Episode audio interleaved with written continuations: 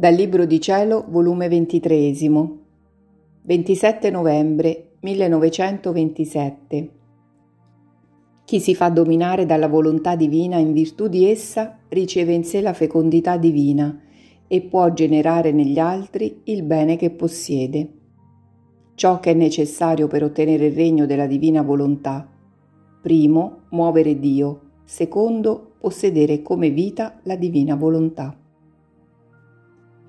Il mio abbandono nel volere divino è continuo e sebbene molte volte mi nasconde ed eclissa il mio amato Gesù, la mia vita, il mio tutto, la divina volontà non si nasconde mai.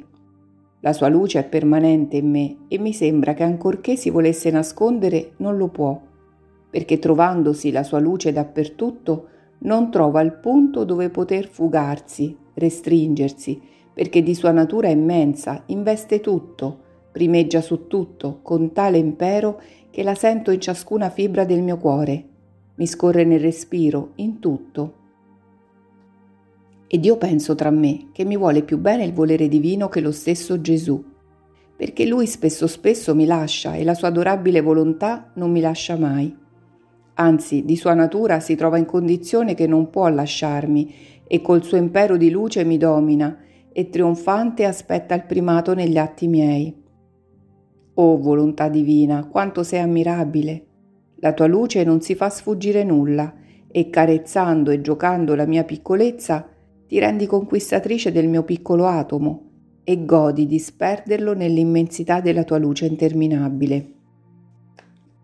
Ma mentre mi sentivo tutta immersa in quella luce, il mio amato Gesù si è mosso nel mio interno e mi ha detto, Figlia mia, chi si fa dominare dal mio volere divino, in virtù di esso riceve la virtù della fecondità divina e con questa fecondità può generare negli altri ciò che essa possiede. Con questa fecondità divina l'anima forma la più bella e lunga generazione che le porterà la gloria, il corteggio di avere tanti parti generati nei suoi stessi atti. Vedrà uscire da dentro di lei la generazione dei figli della luce, della felicità, della santità divina. Oh, com'è bella, santa e pura la fecondità del germe del mio volere divino.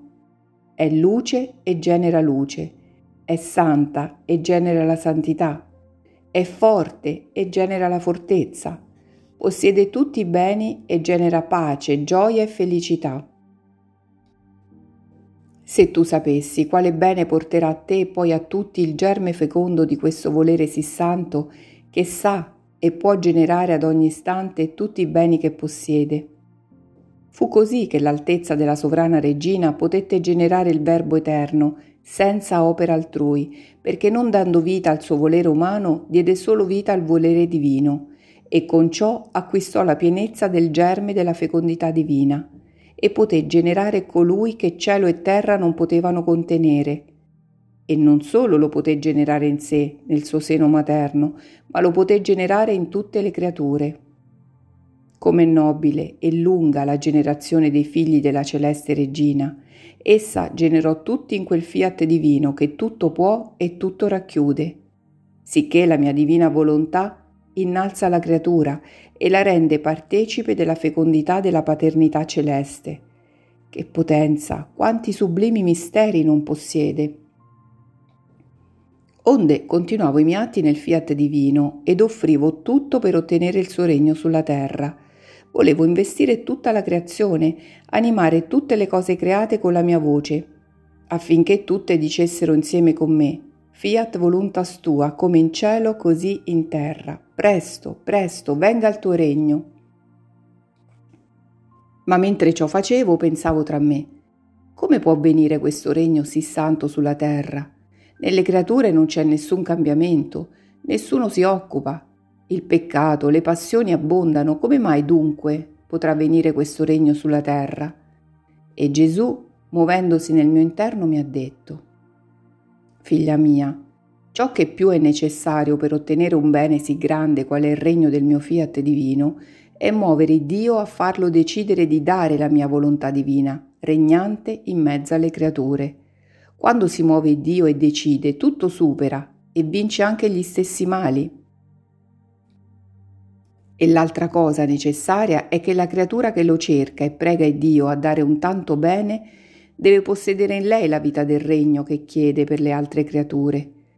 Chi lo possiede conoscerà l'importanza e non risparmierà sacrifici per impetrare agli altri il bene che possiede, conoscerà i segreti, le vie che deve tenere, si renderà importuna per vincere lo stesso Dio. Essa sarà come sole che tiene ristretta in sé tutta la pienezza della sua luce e non potendo contenerla in sé sente il bisogno di spanderla fuori per dare luce a tutti e fare bene a tutti, per renderli felici della sua stessa felicità. Chi tiene un bene tiene virtù di chiederlo e darlo. Ciò successe nella redenzione. Il peccato allagava la terra. Lo stesso popolo, chiamato popolo di Dio, era il più piccolo popolo e che se sembrava che si occupava era in modo superficiale, ma non che possedevano in loro la vita di quel Redentore che domandavano. Si può dire che si occupavano come si occupa oggi la Chiesa, le persone sacre e religiosi, con recitare il Pater Noster, ma la pienezza della vita della mia volontà che domandano nel Pater Noster non c'è in loro. Quindi finisce in parole la domanda, ma non nei fatti.